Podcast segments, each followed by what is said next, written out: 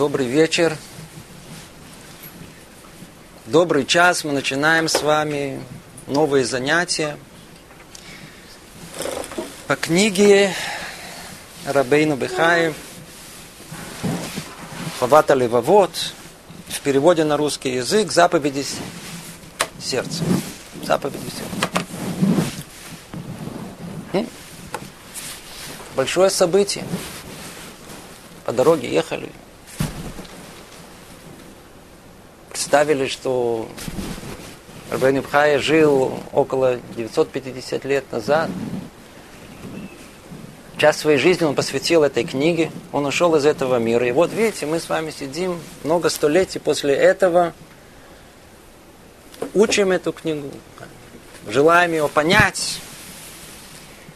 Тем самым мы, в принципе, его сейчас каким-то образом его воскрешаем к жизни.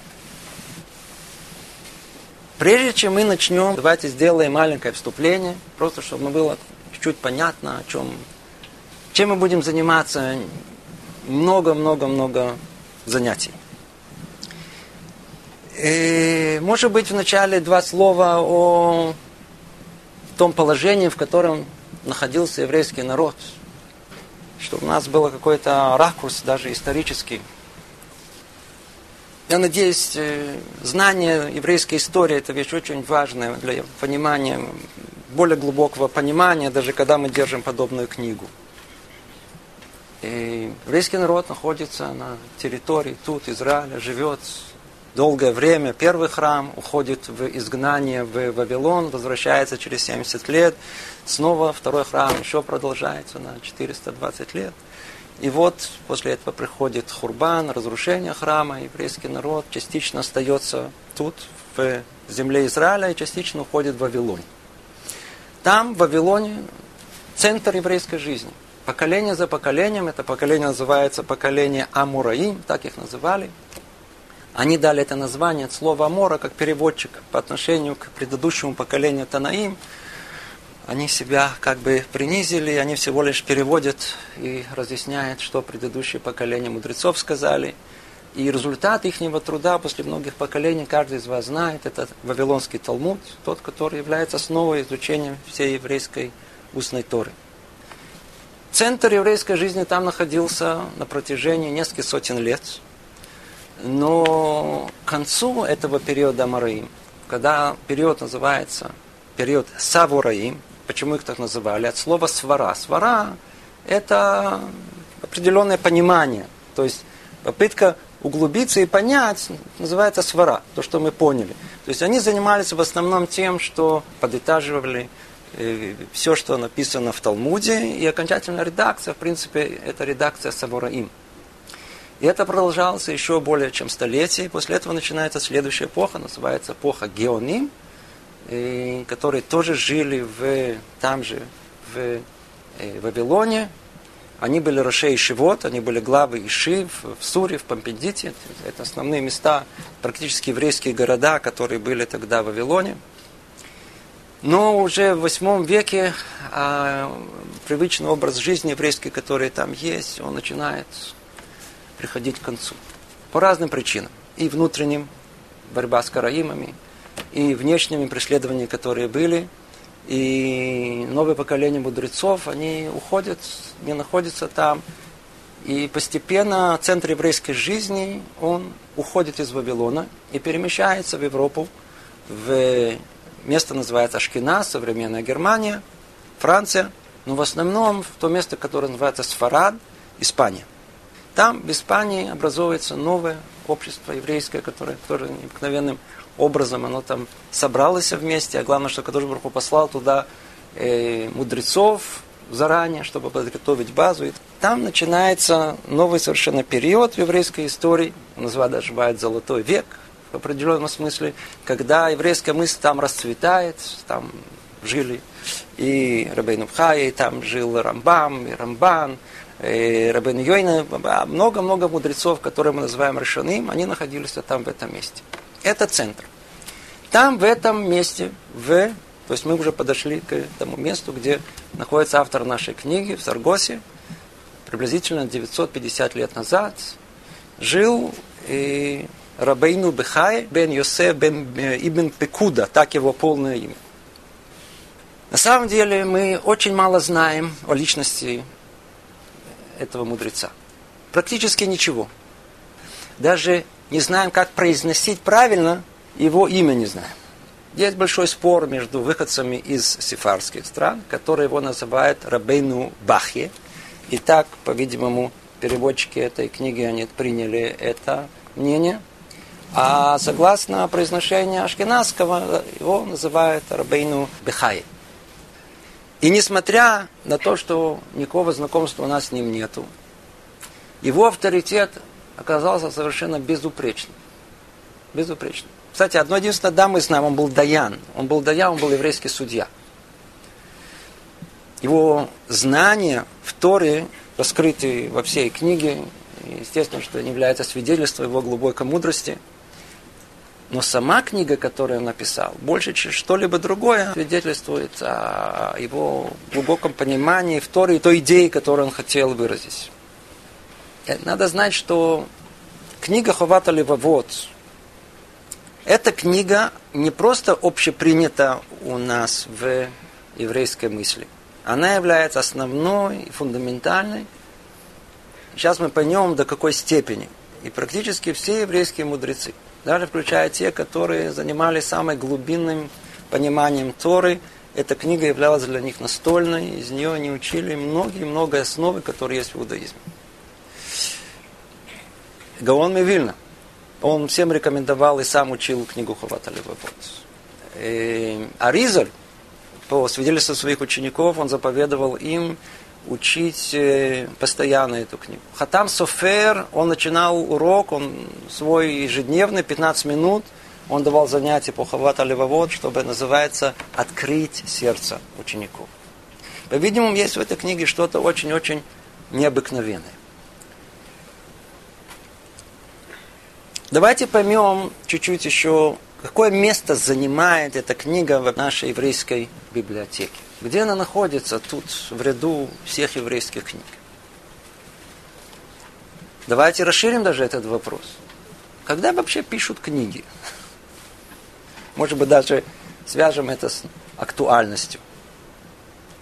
У нас есть проблема писать книги? Сейчас все пишут. Раньше были в основном читатели, а сейчас в основном писатели. Давайте оставим нас. Давайте обратимся к мудрецам. Когда мудрец пишет книгу, давайте спросим еще лучше.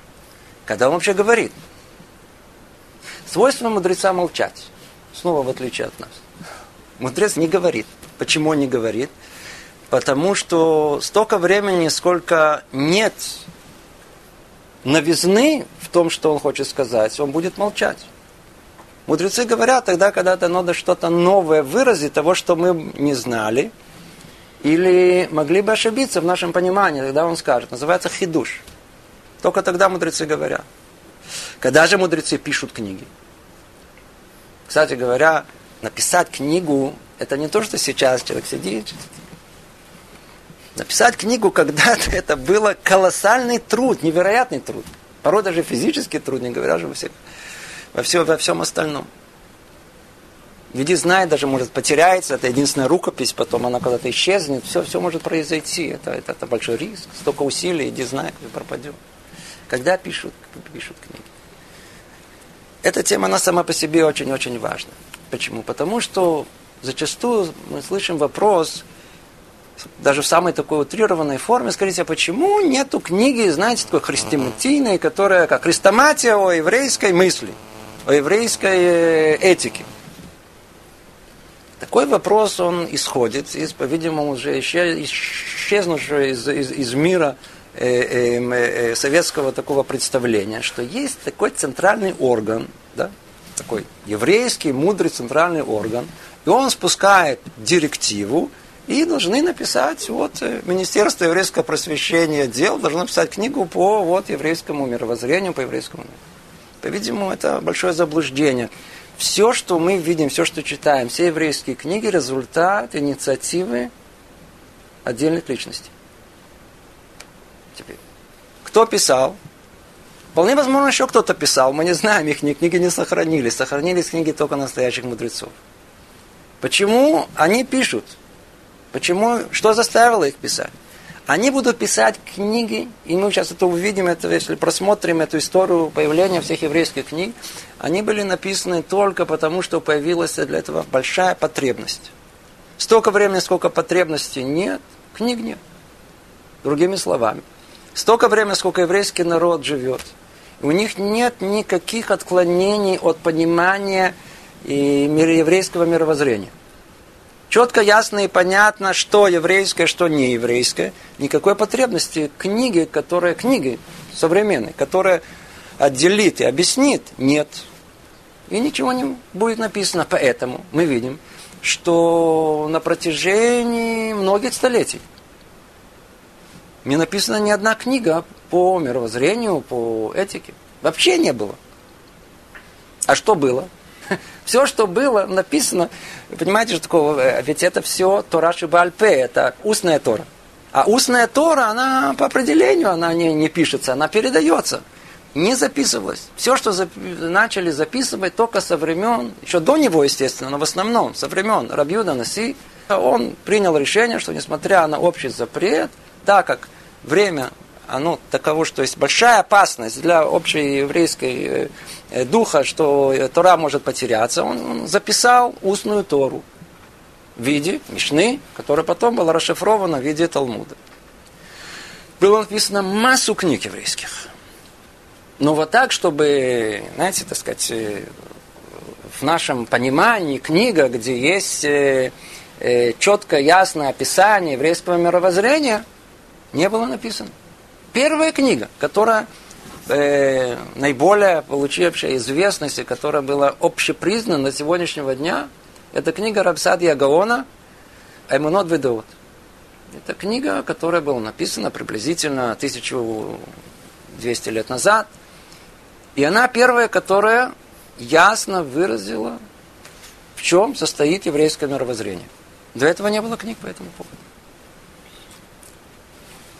Рабейну Бехай написал книгу, и мы с мамой с вами, так сказать, э, пройдемся по его предисловию. И все предисловие, в принципе, посвящено тому сейчас, что мы говорим. Он объясняет в предисловии очень методически, э, верно и постепенно, каким образом он пришел к написанию этой книги. Почему он вообще ее пишет. Только он делает это постепенно, вступление и так далее. Мы, если кто запомнит эту мысль, это будет для него ключом к пониманию, что мы на нескольких уроках будем заниматься. Почему он ее пишет? Он пишет, потому что была, возникла большая-большая потребность. Не хочу забегать вперед и разъяснять, в чем была потребность, но только несколько слов все-таки о той эпохе. Очень тоже важно знать, что, что за, за, за этими строками еще многое что кроется, что тут явно не написано. Оно написано между строк. Да, та эпоха, в которой жил и Рабейну Бахе и поколение после него, это была очень сложная эпоха еврейской истории. Несмотря на весь рассвет, а рассвет от он, оказывается, он был не только в еврейской мысли и еврейской жизни, которая расцветала там в Испании. Испания это было место, где в то время владела ее исламская культура. В нашем представлении современном ислам, мусульмане – это что-то что отсталое, что-то дикое, агрессивное.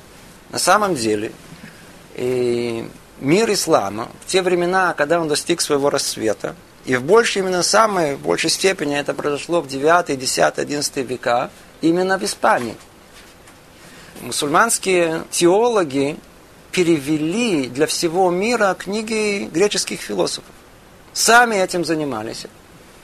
И, в принципе, я не знаю, если все знают это, для нас греческая культура, греческая философия кажется столь ясной и приемлемой, но она не существовала в Европе до тех пор, пока арабские теологи не помогли э, принести это. Они принесли это в Европу переводы Аристотеля были сделаны с арабского языка на европейский язык.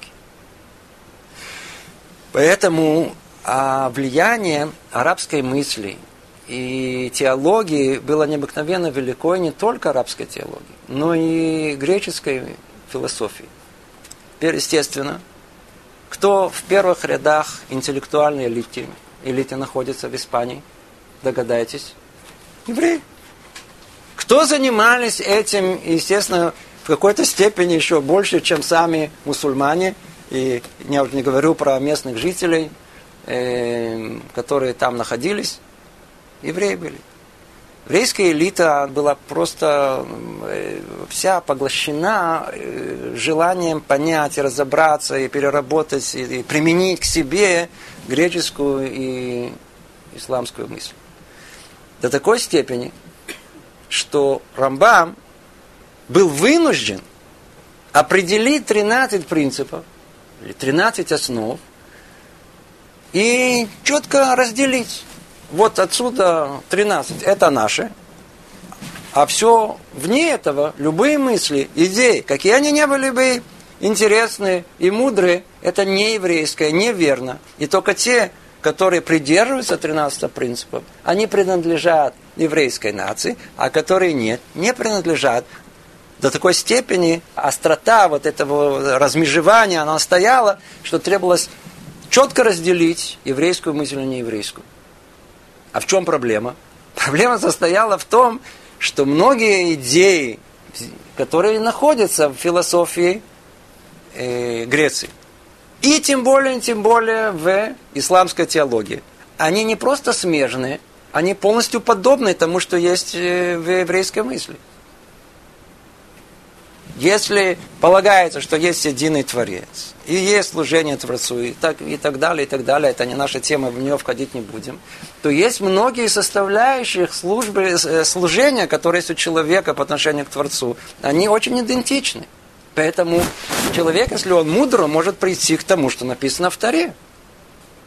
Поэтому, когда порой мы видим, что какой-то мудрец народов мира говорит интересную мысль, и она совпадает с тем, что есть у нас в Таре, или не противоречит ничему, что у нас написано, совершенно спокойно можем ее читать, можем к ней, по крайней мере, соотноситься, говорить от ней.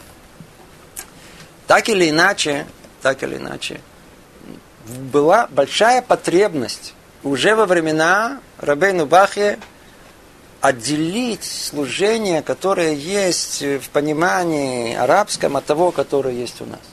Много сходства. Ну и что? Это только говорит о истинности и того и другого, не смежно. Но разделение он должен был это сделать. Это была одна из причин. А вот еще последующие причины мы найдем. Будем сейчас это изучать и разберемся в них. Другими словами, снова подытаживая это, скажем только, что а, книга, она была написана как результат того, что была необходимость ее писать. Необходимость ее писать. Рабин Бахья не хотел, не хотел так ее, не хотел. Дальше мы увидим, насколько была у него внутренняя борьба вообще не этим не заниматься. И тем не менее он был вынужден, и он эту работу проделал. Итак, э,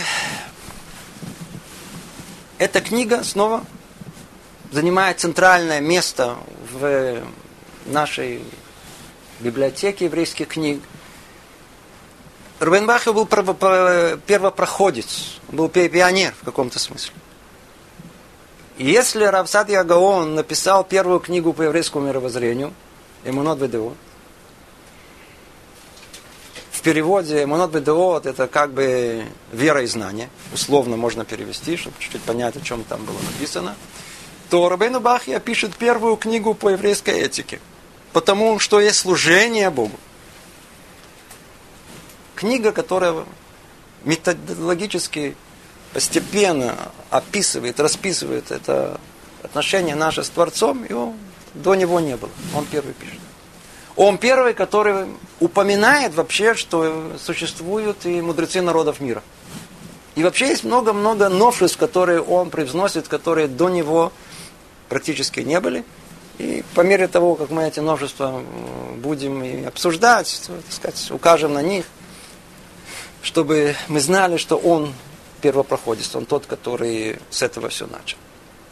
Итак, эта книга, она занимает самое центральное место наряду с, как мы сказали, с книгой Расага Манот Видеот, с книгой Кузари Рабьюда Леви, с книгами Рамбама, с Мурены Бухим. Это центральная книга, которая в любом еврейском доме находится. Если кто хочет и желает понять, что есть еврейское, он должен, безусловно, изучать эту книгу. Рухаше, что представилось. Нам это возможность благодаря и руководству Талоду Шаруна, благодаря вашему желанию и участию, чтобы мы с вами начали изучение этой книги. В двух словах, о чем эта книга в общем. Надо знать сначала э, внешняя форма. Изучение этой книги представляет собой, с одной стороны, необыкновенную сложность, а с другой стороны, она очень простая. В чем проблема? Эта книга была изначально написана на арабском языке. Теперь. Сам Рабейну Бахья, он, он говорил на языке Торы. И он дальше, он тут сам сомневается, вообще он тот ли человек, который должен это писать, потому что люди, которые будут это читать, разговорный язык, всех евреев был арабский язык. Он сам сомневался, ли достаточно он знает арабский язык, чтобы писать по-арабски. Значит, он сам, в принципе, переводил на арабский язык.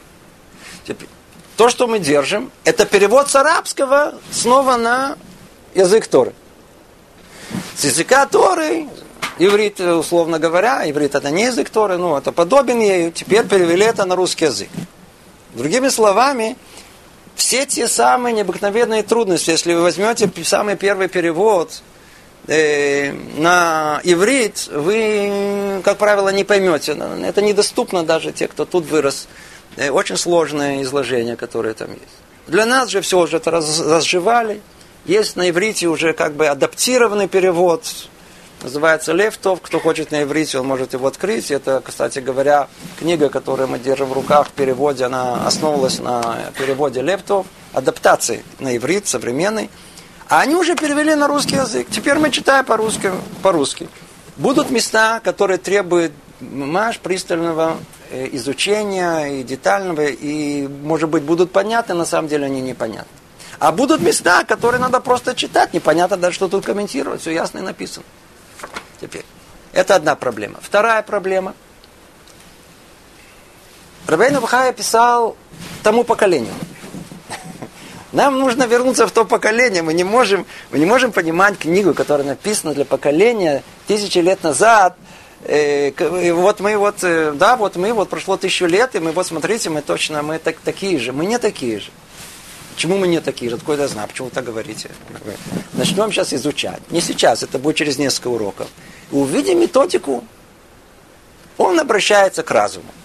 Ну, на первый взгляд, все здорово, очень хорошо. Мы тоже очень люди, мы очень люди интеллигентные, люди рациональные, мы людям обращение к разуму. У него тут обращение к разуму, оно состоит э, из того, что он приводит э, несколько убедительных аргументов, восемь аргументов в пользу того, что девять э, причин, почему надо так.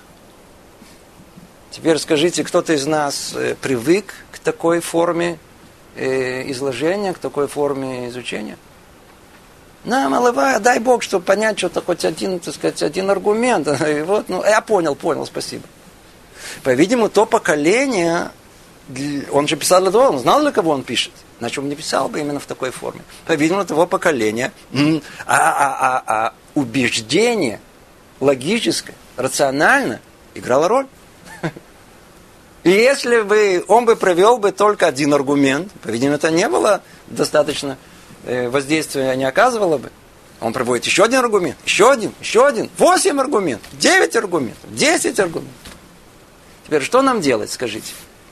Я когда думал, давайте будем изучать Ковата Львовод, как мы будем его изучать? Кто тут сможет высидеть и прослушать на одно и то же. В принципе, мы выйдем, мы уже, уже ответ заранее известен. Он нас убеждает в том, что мы уже тут заранее приняли, все уже известно, уже другие книги изучали на эту поводу. Он нам сейчас приведет 8, 9, 10 аргументов, убеждений, причин, почему надо этим заниматься. Вы готовы к этому? То, если вы готовы, пожалуйста.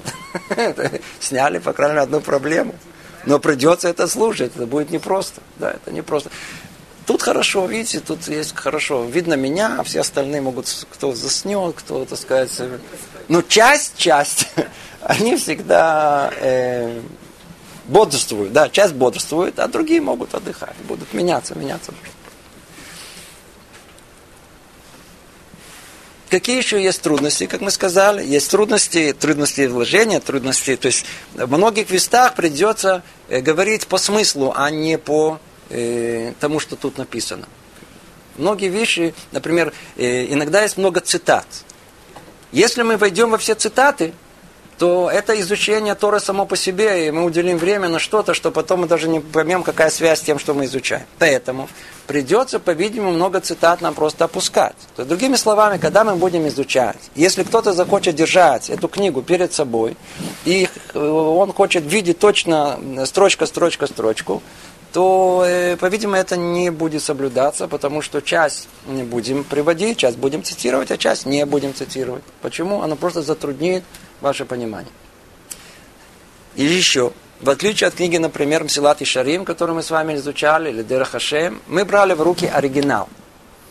Рамхаль писал, сам написал то, что мы с вами читали. Был русский перевод, только что называется, но мы были оригинал держали. Там можно было точно придерживаться тексту, каждому слову. Из каждого слова можно было изучать много-много дополнительных вещей. Тут мы не можем это делать, и мы не знаем, мы не знаем, где, где оригинал. Тут три перевода, один перевод за другим, перевели из этого, перевели на новый. Все это предупреждая, просто вы знали, так сказать, методика преподавания, она будет чуть-чуть отличаться от того, что мы с вами мы знакомы.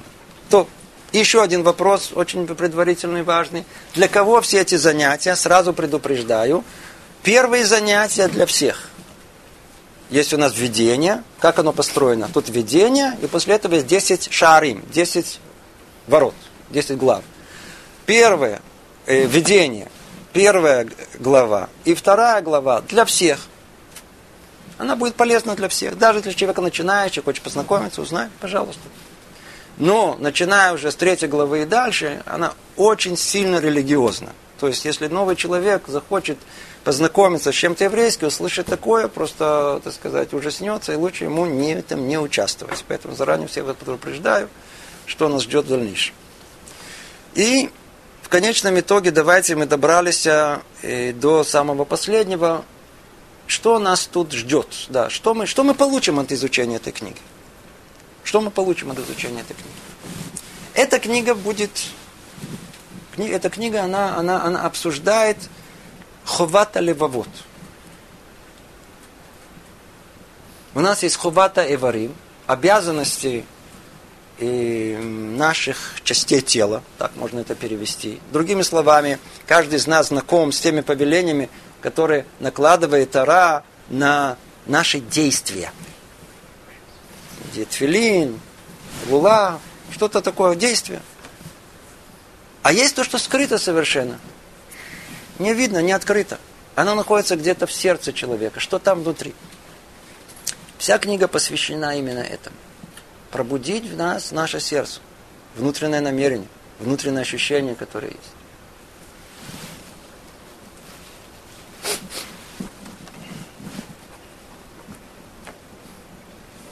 Недавно один человек ко мне меня спросил, в принципе, не он один, вопрос слышу неоднократно.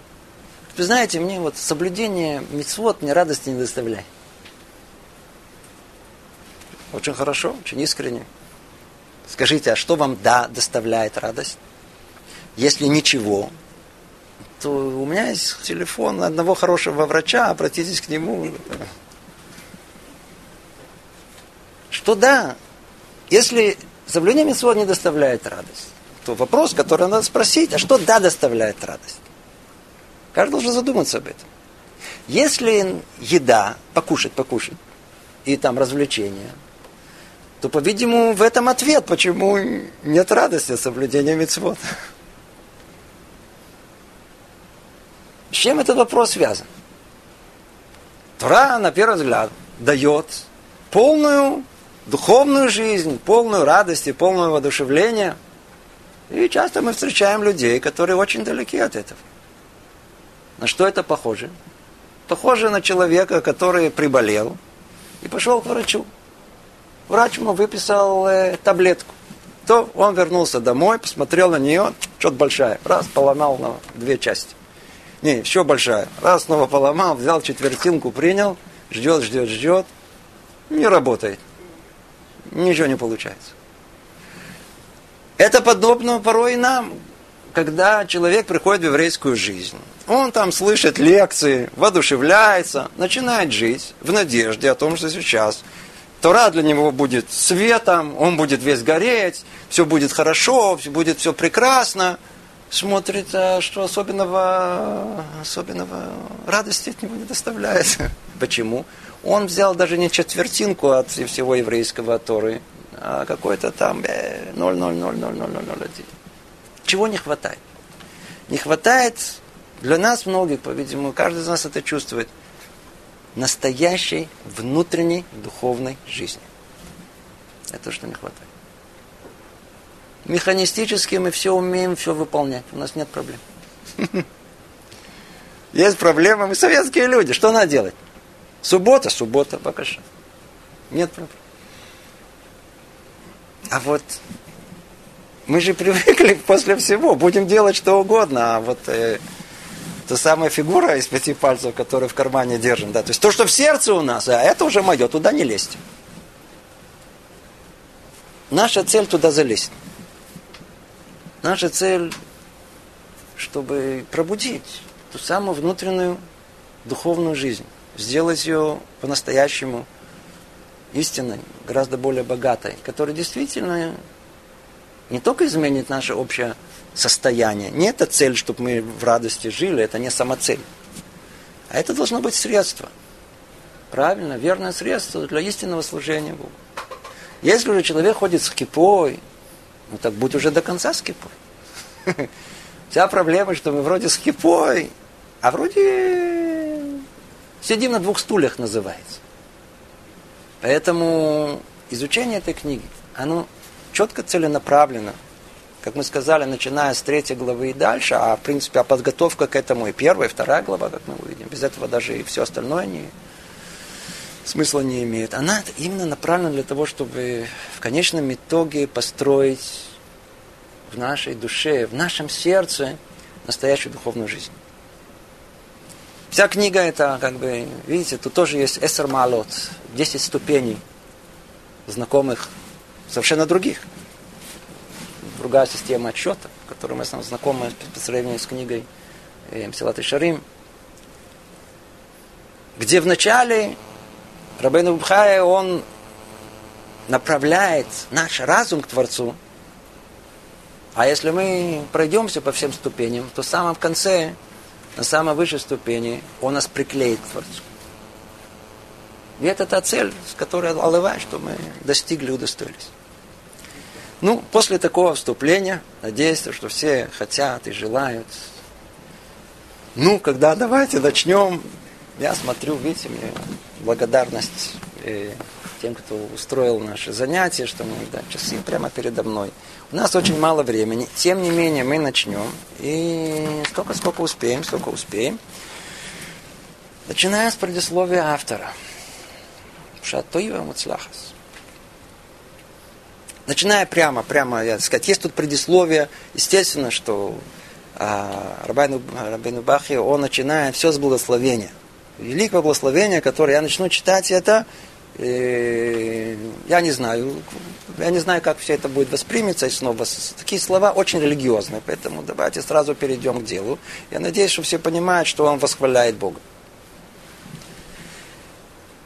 Величайшим же из всех благ, дарованных создателям, рабам своим, людям, снова я прошу прощения, кто не знаком с языком, тут перевели дословно, слава, слово раб, а, раб, ну все, до свидания, спасибо, я уже это сказать это.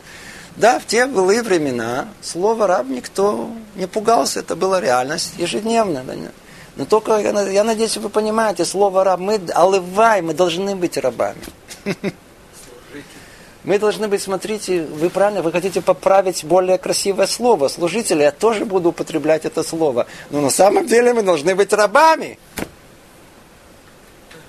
Мы должны быть рабами. Так что не обращайте внимания на слово раб. Служители, замените слово служители, так легче будет перенести все это. Так, давайте снова. Величайшим же и всех благ, дарованных Создателем рабам своим, то есть людям, которых сотворил Он с даром речи, с сознанием, полным и пониманием совершенным является что? То есть, что за то величайшее благо, которое дал нам Творец? Что больше всего? Что за величайшее благо? Что нам дал? Тело, ноги, руки, сердце бьется, все. Что нам дал? Все у животных есть. Что есть? Разум. Видео. Обрати внимание, что он не перескочил через дар речи. Это тоже то, что отличает человека более всего. Кстати говоря, э, у, у, у, у внешней жизни человек определяется как homo sapiens. Ну, какой перевод? разумный человек. Яфе, очень хорошо. А у нас как? Это медабер, человек мамела, он человек, который говорящий. Говорящий это более, это больше человек, чем разумный. Потому что это результат разумности его. Он еще умеет это выразить. Поэтому надо это выразить. Но тем не менее, основа всему – это мудрость человека. С мудрости все начинается. О ней мы еще будем говорить неоднократно, и он будет говорить, и мы еще добавим. Но надо знать, что все, все начинается с мудрости. Он приведет нам сейчас много э, цитат, историй из пророков, из Навиим, из всего, которые, которые будут говорить нам о мудрости. Почему это наибольший подарок, подарок, который есть. Но надо знать, он говорит, что вы знали, надо знать, что мы не, мы не обращаем внимания на это. Не обращаем внимания. Откуда у нас мудрость есть? Откуда у человека есть вообще возможность понимать мир, осознавать мир, рассуждать? Где это все находится? Скажите мне, молекулы, они рассуждают? А? Давайте их составим, их сложнее. Еще сложнее. Давайте еще сложнее. От этого они начнут рассуждать. От этого у них появится сознание. К этой теме мы еще вернемся неоднократно. Но надо знать, что, по-видимому, самое большое чудо, которым мы обладаем и не обращаем на это внимания, что у человека есть способность осознания мира вокруг себя. Он способен анализировать этот мир, соотноситься с ним, осознавать самого себя. Это вещи совершенно необъяснимые. Ни современная наука, ни, ни чем, что только они не говорят, ничего не объяснимо это на данный момент. Даже приблизительно. Это великий подарок, который у нас есть. И в принципе с него все начинается. Мы с вами молимся молитву Шманайстер, верно? Еврейская молитва – это молитва. 18 ее называют молитва Меда. Скажите, благословение, которое мы, является истинной молитвой. То есть сначала есть три части это, что есть? Это восхваление, а потом начинается просьба. С чего просьба начинается? Их у нас там. Да? Да. Мы просим мудрости. Разума назовите это. Разделения на русском языке нету четкого. На, на, на, на иврите очень четко и ясно, если не анхохма, если не анбина, если не анда. Не будем ходить в это, в это. Но факт тому, что мы все начинается с разума. На первый взгляд человек говорит, что за разум? Причем тут разум? Деньги давай. А кто больной? Здоровье давай. Ответ неверно. Скажите мне, если у человека нет разума, ему деньги помогут? Он все равно их растранжирит и потеряет или что-то не, не, не, не, в ту сторону на него распорядится. Если у человека нет разума, чего он будет здоровым? Это же для него будет одно мучение. Это, он будет вечно натыкаться на каждый раз на грабли, еще что-то. Проблемы, они никогда не будут кончаться. Несчастная жизнь просто. Если нет разума, что дальше у нас идет? Тора не может понять Тору. Приблизиться к Богу, не понимая, что такое Бог. Ему ничего, без, без разума, все, весь список просьб, которые есть, он бессмысленный. Все начинается с разума. Разум это самое величайшее, что у нас есть. И вот это тот подарок, который мы обладаем. С этого все э, начинает Рабейн э, все с с э, э, разума. И только дальше мы поймем, в чем тут хидуш, в чем тут э, новизна. В этом есть большая новизна. Дальше поймем. И вот смотрите, только чтобы у нас хоть было какое-то ощущение, с чего мы начинаем. Смотрите, что он дальше говорит. То, значит, все начинается с мудрости. Теперь он делает анализ. Мы увидим пример ясной, четкой методики анализа, как надо анализировать вот, вот поставленный, он ставит э, задачу, и он анализирует точно, как мы, сказать, каким путем мы сейчас придем к решению этой задачи. Смотрите, как это происходит. Если проследим за этим, смотрите, как происходит. Мудрость подразделяется на три части. Первым делом, а, мудрость есть, да, из чего она состоит. Первая из них – это мудрость творения, относящаяся ко всем предметам, находящимся в этом мире. Это первое. Второе – это практическая мудрость, нацеленная на использование их для нужд людей, включающая в себе мудрость точных наук, измерений, мудрость движения звезд, предсказаний по звездам, а также мудрость искусства музыкального. Третье, третья часть – это мудрость божественная. Знание Творца, его Торы и других приметов из сферы духовной, таких как душа, разум, духовное создание. По-видимому, мы в нашем поколении бы писали бы по-другому. Что тут написано? И кто успевает следить за, за прочтением, уже, по-видимому, должно быть ясно, а кто нет, давайте переведем на наш язык. Это очень-очень-очень просто. Рабейну Хайло, он не боится говорить о том, что сейчас бы любой раввин бы боялся бы говорить.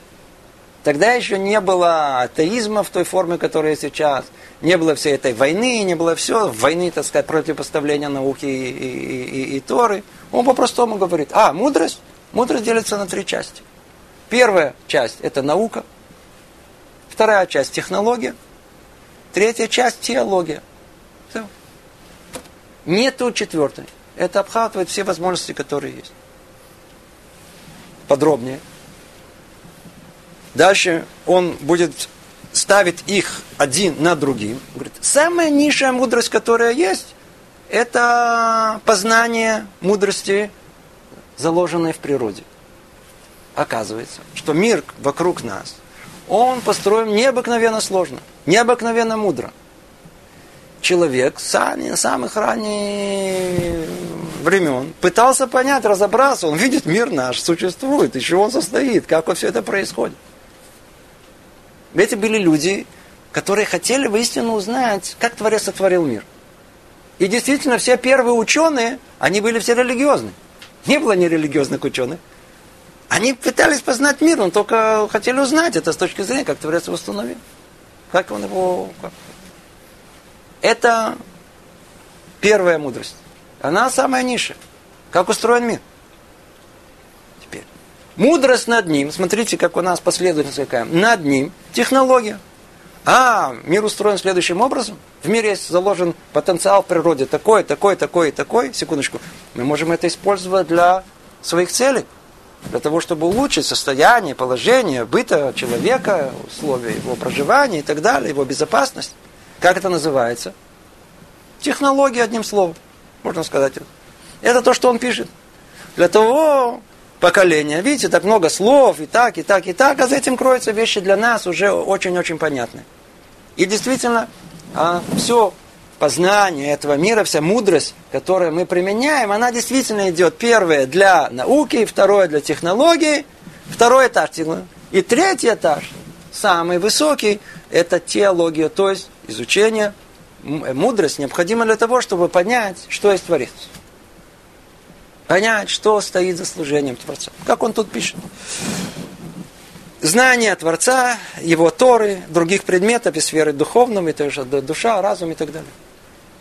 Теперь. Дальше он пишет, все эти разделы мудрости со всем их дальнейшим разветвлением, это ворота, которые распахнул Творец перед людьми для постижения им Торы и освоения мира. Но при этом некоторая часть мудрости более требуема в качестве средства владения Торой, а другая часть более применима к нуждам и делам земным. И вот он разделяет, просто чтобы это, как это написано, эта последняя земная часть включает в себе нижнюю мудрость, которые относятся к вещам, находящимся в этом мире, и к тому, что с ними происходит. Да? То, что мы сказали, это природа, законы природы. Мы должны изучать ее. И среднюю мудрость, относящуюся к практическому применению этих вещей. То есть, как мы будем использовать эту мудрость своих целей. Два этих вида мудрости учат нас тайнам, тайнам этого мира, практическому использованию его, всем его благам и наслаждением, а также всякой работе, технике ее и ухищрением во имя бренных наших нужд и всех приобретений этого мира. То, то, что мы сказали. Наука внизу, над ней технология, и вот сейчас он приходит, однако мудрость, главная потребность, которая связана с Торной, это высшая, божественная мудрость, и мы обязаны обладать ею, чтобы уразуметь и постичь нашу Тору. Обратите внимание, что в мире принят порядок с точностью наоборот. Что больше всего почитается в мире? Наука. То есть давайте поймем, как устроен мир. Ну хорошо, очень важно знать. Евреи все время такие, знаете, люди, знаете, как в анекдотах еврейских, моя цалиха. А что тебе, что из этого? Ну хорошо, познал, и что дальше? Для чего? Технология, давайте используем. О, это уже хорошо, значит, это выше находится. А, а в мире не так. Самое высокое это наука. Под ней то технология. Университет. Теоретические изучения, физики, великие химики, они ценятся выше, чем технологи, инженера, которые умеют это использовать это для того, чтобы создать какие-то новые приборы, новые всякие разные конструкции и так далее. Другая совершенно градация в мире. А теология? А для чего вообще теология? Для современного человека что за Бог, при чем тут? Если это, это, третьего вообще не существует. А были времена, когда еще считали, что, так сказать, без Творца вообще ничего не может быть, то тогда тоже, тоже был спор. У человека есть такие мозги прекрасные, много там мудрости. А для чего он использует эти мудрость? А? Евреи говорят, смотрите, основное нет, основная мудрость для нас, для того, чтобы изучать, что есть Творец. Они говорят, нет, нет, надо изучать для наука, технология, давайте для этого. Теперь смотрите, как это решается этот вопрос. Если нет Творца Халила, да, нету. Мир такой только есть, вот то, что есть, случайно образовалось, то они правы. Значит, должна быть только наука, должна быть только технология, ничего другого не существует. Теперь давайте, а другая возможность, когда есть Творец. Если сказали А, надо сказать Я. Если есть Творец, значит, надо, значит, есть э, душа, значит, душа приходит в этот мир, значит, после смерти она остается. О, тогда если взглянуть на все в общем, то при чем тут вообще наука и технология? Человек не для этого приходит в мир. Если в том мире спросят человека, чем ты им занимался, он говорит, синус на косинус. Какой синус на косинус? Там это не спрашивают, вас не интересует, ни теорема Пифагора, там никого не интересует. Значит, что получается, что самое важное на самом деле? На самом деле теология. Значит, нужно заниматься чем? Заниматься мудростью, познание Торы. Этим надо заниматься. Это то, что порядок, который у нас есть. То есть у нас порядок, который он приводит. Самая важная мудрость. Для чего мудрость была дана? Для познания Творца. А так как человек живет в этом мире, и необходимо этот мир использовать в своих целях, значит, надо понять, какие, э, какую мудрость Творец спрятал в этот мир – и теперь сами думаете, это сказать, вы же, ба, как, это же проклятие в мир пришло.